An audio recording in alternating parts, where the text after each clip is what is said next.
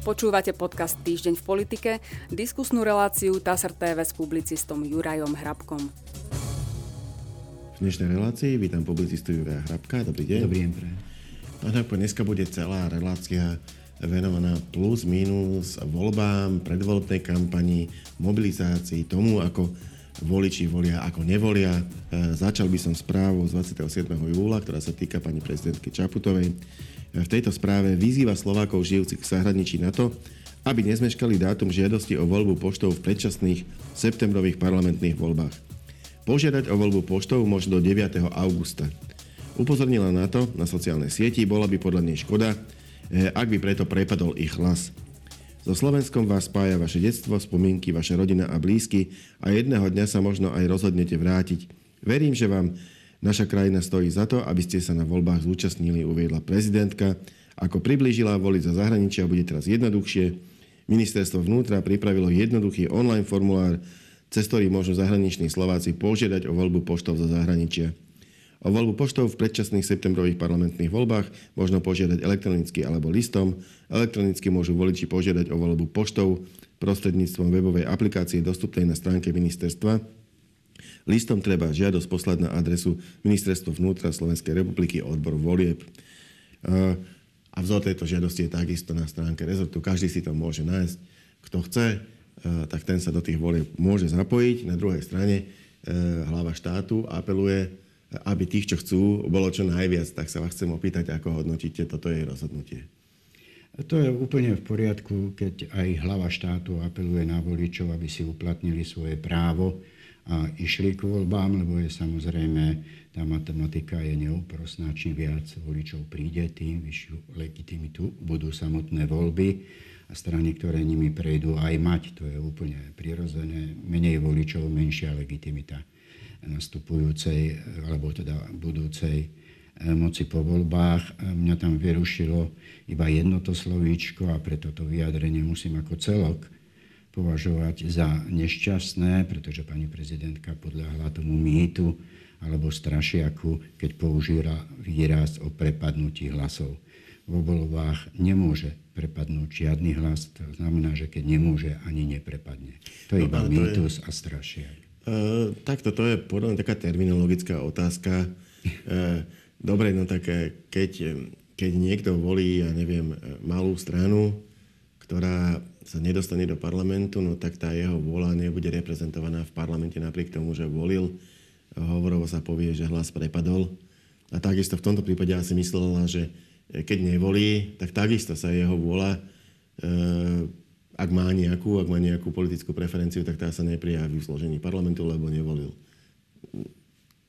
Či to je, Ale ten či, hlas, či to je technicky vzaté prepadnutie, alebo neprepadne. Pani prezidentka Čaputová je právnička. Ona má používať presnejšie výrazy. Áno, áno, nie je to presné. Manipulatívne, strašiakové a mýtové, mýtové výrazy. Ja opakujem, žiadny hlas vo voľbách neprepadne, pretože ani prepadnúť nemôže. Jasné, všetky sa spočítajú, všetky odovzdané sa spočítajú, všetky neodovzdané neprepadnú, lebo neboli odovzdané. Takže z technického hľadiska naozaj nemôže hlas prepadnúť. Môže byť neplatný. Aby môže môže byť neplatný, ale prepadnúť nemôže v žiadnom prípade. Uh, áno, každý sa, každý sa spočíta. Hej, a to je jediný dôvod, to slovíčko mi tam pre, prekážalo, prečo jej vyjadrenie považujem teda za nešťastné. Hm. Mohla sa mu vyhnúť.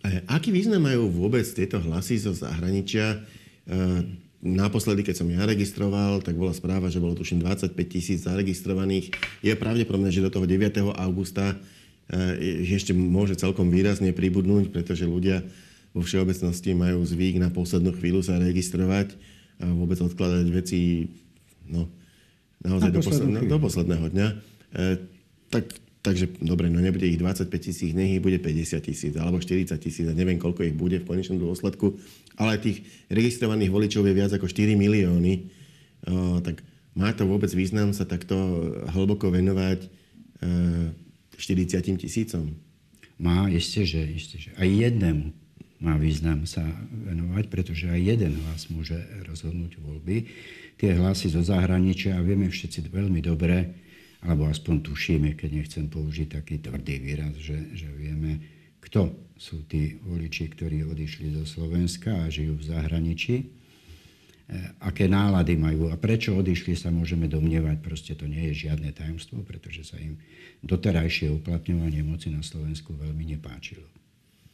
A sledujú tú situáciu, nechali tu rodiny a všetko možné, sledujú tú situáciu a tá situácia sa im nepáči aj tak, aj tak. Proste veľká väčšina, alebo neviem, neviem koľko, ale dosť veľa voličov sa nechce vrátiť naspäť.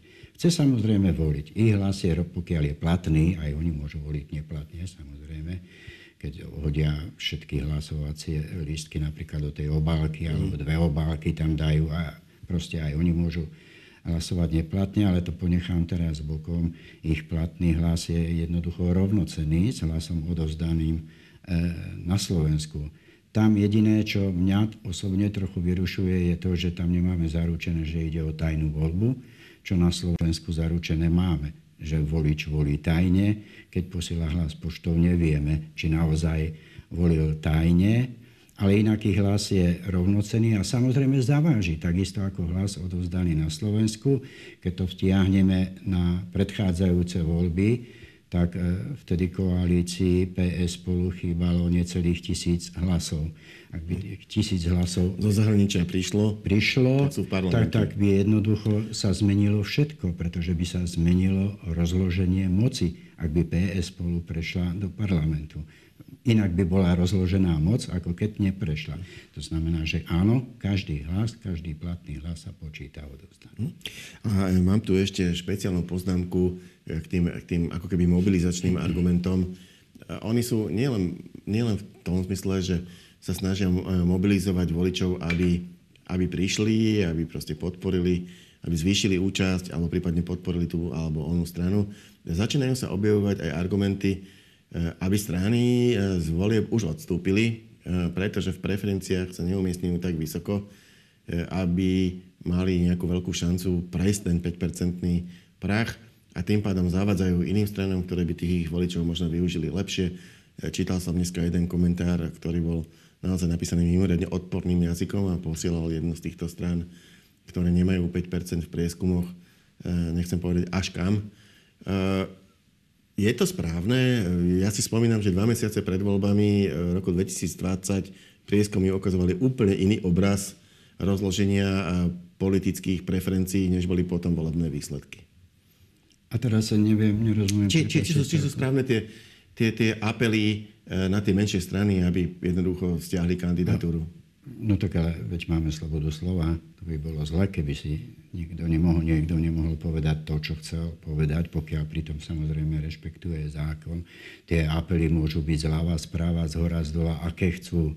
Dôležité je, že sa musí rozhodnúť strana sama, ako urobí so svojou volebnou účasťou, či pred voľbami ešte odstúpi alebo neodstúpi. To už je iba záležitosť tej strany. Môžeme my apelovať na to, aby odišli, alebo neodišli, alebo aby sa spojili, alebo sa nespojili. Veď do odovzdania kandidátnych listín to bolo zase o tom. Spájajte sa strany a vieme, na ktorom spektre sa, sa mali spájať. A všetci ich hnali do toho, len sa spojite, spojite, lebo bude zle, prepadnú hlasy. Nespojili sa, no tak teraz sú zase... z tých istých úst zaznievajú apely, no tak dobre, už keď ste sa nespojili, tak sa aspoň zdajte, keď vidíte, že nemáte šancu. Ale ono to nie je, nie je také jednoduché. Treba si uvedomiť v prvom rade, že tie strany zaplatili kauciu, aby mohli vôbec vstúpiť do volieb. To je niečo málo cez sedemnásť tisíc eur, pokiaľ si dobre pamätám. No a prečo by sa vzdávali, len tak zahodili sedemnásť tisíc eur? Tie strany sa chcú prezentovať v médiách a budú musieť byť prezentované v médiách, hovorím najmä teda o verejnoprávnych médiách. A to jednoducho si želajú, to chcú, aby ich ľudia videli, aby ich spoznali, aby spoznali ich názory. Veľa tých strán vie, že nebude vo voľbách úspešných. Napriek tomu to robia práve kvôli tomu, aby mohli prezentovať svoje postoje v médiách. No a potom, potom treba zase rozdielovať. Niekomu pôjde iba o to, o dve percentá, aby sa mu vrátila tá kaucia, bude s tým spokojný, pretože získa tú prezentáciu pred verejnosťou a bude s tým spokojný. Iný bude spokojný s tromi percentami. Vtedy dostane už aj peniaze od štátu. Dostane aj príspevok od štátu. Samozrejme najspokojnejší budú tí, ktorí budú brať peniaze aj za poslanecké, za poslanecké mandáty. Ale toto je všetko na rozhodnutí strán. Ja predpokladám, že do tých debát neodstúpi žiadna strana. To by musela dostať od inej strany naozaj veľmi výhodnú ponuku. Mm. Veľmi no, výhodnú ponuku, platil, ale káciu, aj tak, alebo... aj tak by sa to minulo. Účinkom je úplne iné, ako v priamom prenose. Mm. Poviete, že tak v tých záverečných debatách, samozrejme v priamom prenose poviete, my sme sa rozhodli vzhľadom na to, že vidíme, aká je situácia, z volieb odstúpiť a odstupujeme a vyzývame našich voličov a sympatizantov, aby volili stranu tú a tú. A to pozadie, čo je za tým, tak to my samozrejme vedieť nebudeme. Môžeme sa iba domnievať, že najmenej za tým je vrátenie k tej kaucie. Pretože zadarmo, prečo by to mali robiť. Je tam potom ešte ďalšia vec, ja som to už naznačil, že naozaj ešte dva mesiace pred voľbami roku dvetisícdvadsať bol jedným z horúcich favoritov, no pomaly na víťazstvo v tých voľbách, alebo aspoň na veľmi dobré umiestnenie Koalícia progresívne Slovensko a spolu, ktorá nakoniec ani nepostúpila do parlamentu, aj keď je pravda, že mala vyšší ten prah vstupu, lebo to bola koalícia, čiže potrebovali prekročiť sedem percent, nestačilo im päť percent. Keby išli ako strana, tak by sa dostali. V každom prípade im prieskumy ukazovali o mnoho, o mnoho, o mnoho viac, ako potom dosiahli. Naopak, hnutie Olano ešte dva mesiace pred voľbami zďaleka nemalo také obrovské preferencie, ako malo potom volebný výsledok. Inak povedané, prieskumy dva mesiace pred voľbami vôbec neodrážali to, čo sa potom počas volieb stalo. Ten trend zostupu, mierneho zostupu Olano tam, tam bol, čiže dalo sa uvažovať aj s tým, že to Olano že pôjde, pôjde, hore. pôjde hore na tú poslednú chvíľu, ale nepoznám nikoho, kto by predpokladal alebo odhádol, okrem tých, ktorí dokážu predpovedať to, čo sa už stalo. Hmm. Nepoznám nikoho, kto by si trúfal povedať, že Olano bude mať dvadsaťpäť percent. Dva mesiace pred voľbami po tých, po tých, po tých voľbách to naozaj nešlo a takisto nepoznám nikoho, kto by vtedy s vážnou tvárou tvrdil, že pé es spolu sa do parlamentu nedostane. To sú iba dve strany. Áno, tie, tie výsledky tých prieskumov, nechcem ja ubližovať nejako, nejako tým agentúram, ale veď oni sami hovoria, že tie výsledky, čo oni prezentujú, platili v tú sobotu, respektíve v ten dátum pred týždňom, dvomi, kedy oni spracovali tie výsledky, že vtedy bola tá voličská nálada taká. Dokázať sa to samozrejme nedá, pretože tie voľby sú v inom čase. Re, reálne, reálne neboli, takže v tom je tá istá výhoda. No ale ja si vôbec nemyslím, že voliči by teda mali, mali vychádzať z môjho uhla pohľadu, hovorím, a spoliehať sa na výsledky prieskumu verejnej mienky. Veď všetci tu žili, alebo žili v zahraničí a sledovali situáciu a vedia, a v akej šlamastike je táto krajina. Veď pozorovali tri roky tú vládu, jednu, druhú, tretiu, štvrtú, čo robí, ako robí, sledovali dianie v politických stranách, politických strán, ako sa správali počas tri, troch rokov. Voľby nie sú len o sľuboch a ako teraz sme v tom období, pretože je kampaň, kedy politické strany opäť nám sľubujú zázraky na počkanie a nemožné do troch dní. Ale voličby, to je, voľby sú aj časom zúčtovania. Aspoň pre mňa osobne. Mňa tie sľuby teraz veľmi ani nezaujímajú. Skôr sa pozerám na to, ako dokázali tie strany, ktoré nám sľubujú teraz niečo nové, plniť to staré. A z toho si môže volič aj vyvodiť, že ak si, ako sa budú správať na budúce. Veď každé štyri roky, alebo tri roky v tomto prípade, keď sú predčasné voľby, ten volič môže uprednostniť vždy inú stranu. Je to na ňom, ako to vyhodnotí. Ale nemôžem vyhodnocovať tie sľuby, ktoré nám sľubujú, že teraz, keď sa dostanú moci, ale vyhodnocujem si skôr tie sľuby a hlavne tie skutky, ktoré robili, keď pri moci boli. Áno, áno, podľa toho sa najviac ukáže. Je to aj či čas niekto, zúčtovania. Či, či niekto, nie, či nie, niekto nie, uh, vie len pekne rozprávať, ale vie, alebo vie aj naozaj manažovať nejaký rezort. Uh, keď sme už pri tom, uh, mal som tu viacerých členov bývalej vládnej koalície v TASR té vé na debatách a zvykol som sa teda opýtať aj, ako vnímajú teda to, že tá vládna koalícia mala na začiatku ústavnú väčšinu a postupne to erodovalo, až nakoniec strátili aj väčšinu obyčajnú. Vládu mali už len dočasne poverenú a nakoniec aj tá padla, takže to nakoniec, nakoniec koncov končí tak, že nám vládne kabinet poverený pani prezidentkou, je to kabinet úradnícky. Inak povedané, celá tá mocenská štruktúra postavená na vládnej koalícii sa postupne rozpadla. No, no a tie... kabinet priamo prezidentský, ani neúradnícky. Dá sa to aj tak povedať. Nezískal dôveru v parlamente. No a oni, oni vždycky vidia ten problém v inej strane. To znamená, napríklad pán Šipoš z Olano v podstate úplne jasne ukázal prstom na Richarda Sulíka, ktorý proste podľa neho od začiatku tú koalíciu nejakým spôsobom podkopával a rozbíjal, až ju nakoniec rozbil. Richard Sulík hovorí, že však ale keď sa pozrieme na hlasovania, tak Saska podľa jeho štatistiky najčastejšie hlasovala v súlade s programom vyhlásením, s koaličnými dohodami. Proste v parlamente sa držali toho, čo, čo sa v koalícii dohodlo. A tie problémy zase videl v líderstve Igora Matoviča, ktoré bolo podľa neho veľmi nekompetentné. A v tom, že Boris Kollár a Sme rodina sa správali ako opozícia v koalícii, to znamená často, často e, sa pridávali aj k opozícii, proste nehlasovali spolu s nimi. No a do tretice mal som tu pani Letanovskú, volebnú líderku e, strany Demokrati, a tá tam zase vidí e, Matoviča a Sulíka, e, ktorí jednoducho vytvárali prostredie chaosu a konfrontácie. A zase na druhej strane ona oceňuje, že sa snažil pán Heger, ktorý je predsedom jej strany, v tomto prostredí predsa len dosiahnuť nejakú racionalitu a, a nejaké schválenie nejakých, ja neviem, plánu obnovy alebo nejakých reforiem. No, tak ale čo tam vidíte? Vy, vy nie ste, oni samozrejme každý zo svojho uhla pohľadu hovoria, ako to vidia. Vy nie ste v žiadnej strane, to znamená, môžete mať trochu nadhľad. Prečo, prečo tá vládna koalícia mala od začiatku problémy, prečo v nej stále rastlo napätie a prečo sa postupne v priebehu rokov stále viacej a viacej rozsypávala, až sa rozsypala? Lebo nezvládli moc, ktorú dostali, ale moc zvládla ich. Opili sa tou mocou, tou dôverou, ktorú im voliči vo voľbách dali. Sú to politické amatéri, ak to mám povedať trochu, trochu prísnejšie. Nenaučili sa narábať s mocou, ale naučili sa iba využívať pôžitky moci a preto to skončilo tak, ako skončilo. Ak sa vrátime do situácie po voľbách krátko dvadsať dvadsať, tak aké nadšenie v celej krajine v podstate väčšinovo, väčšinovo tu vládlo, všetci ich tu ospevovali takmer, aké to bude fajn, aké to bude super, získali historicky najvyšší počet poslancov.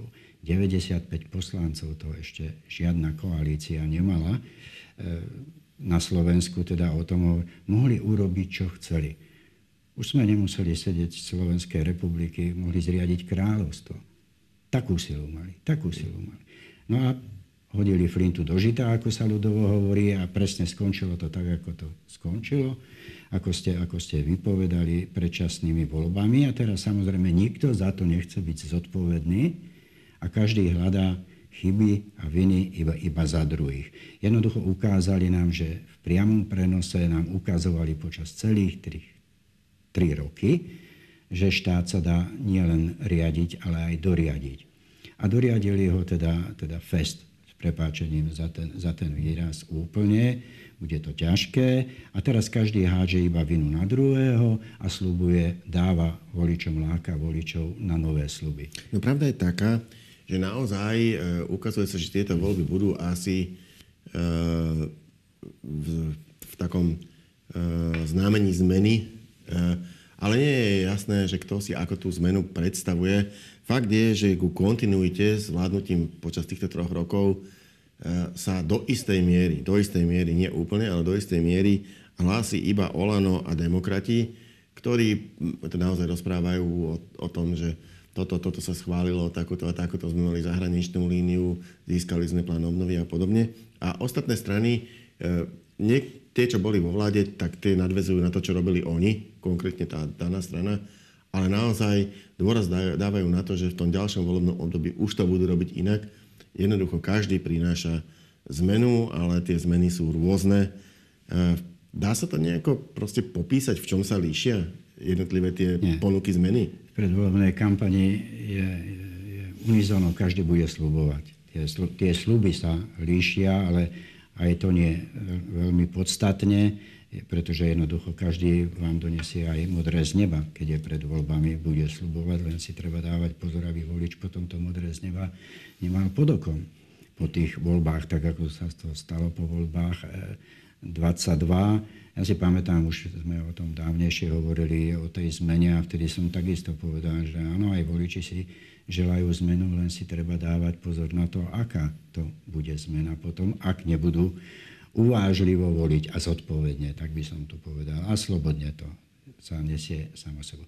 Pozrite sa, veď ja nechcem v tejto chvíli ísť po stranách, pretože ku každej by sme mohli hovoriť, ale vy ste spomenuli napríklad demokratov. No tak demokrati nám sľubujú priniesť pokoj a stabilitu. Bez chaosu. No bez chaosu a zmetku, ale tak vidíme, predsa všetci si pamätáme, čo to bolo za chaos a zmetok počas celých troch rokov. Od toho oni teraz dávajú ruky preč, pán premiér Heger, veď koľké médiá ho nazývali. Pani Letanovská povedali, že, pani Letanovská povedala, že on bol premiér, ktorý jednoducho bol prinútený pôsobiť v chaose, v chaotických podmienkach, ale nebol premiérom chaosu. On podľa nej práve sa snažil vnášať do toho proste divokého prostredia istú racionalitu. Ale veď samozrejme, hovoriť bude teraz každý, každý vo svoj prospech a v neprospech druhého. Jednoducho taká je politika pred voľbami, tak sa to musí. Každý musí vychváľovať to vlastné perie a ukazovať na nedostatky toho druhého. Nielen príde až tristné, keď mi niekto sľubuje, že zvolte ma, ja priniesem pokoj a stabilitu, keď tri roky tu nebolo nič iné, iba chaos a smeto. Ďakujem pekne. Toto bola už posledná otázka našej dnešnej diskusie. Ja za ňu ďakujem publicistovi Jurajovi Hrabkovi. Ja ďakujem za pozvanie. A my sa v našej relácii opäť stretneme na budúci týždeň. Dovidenia.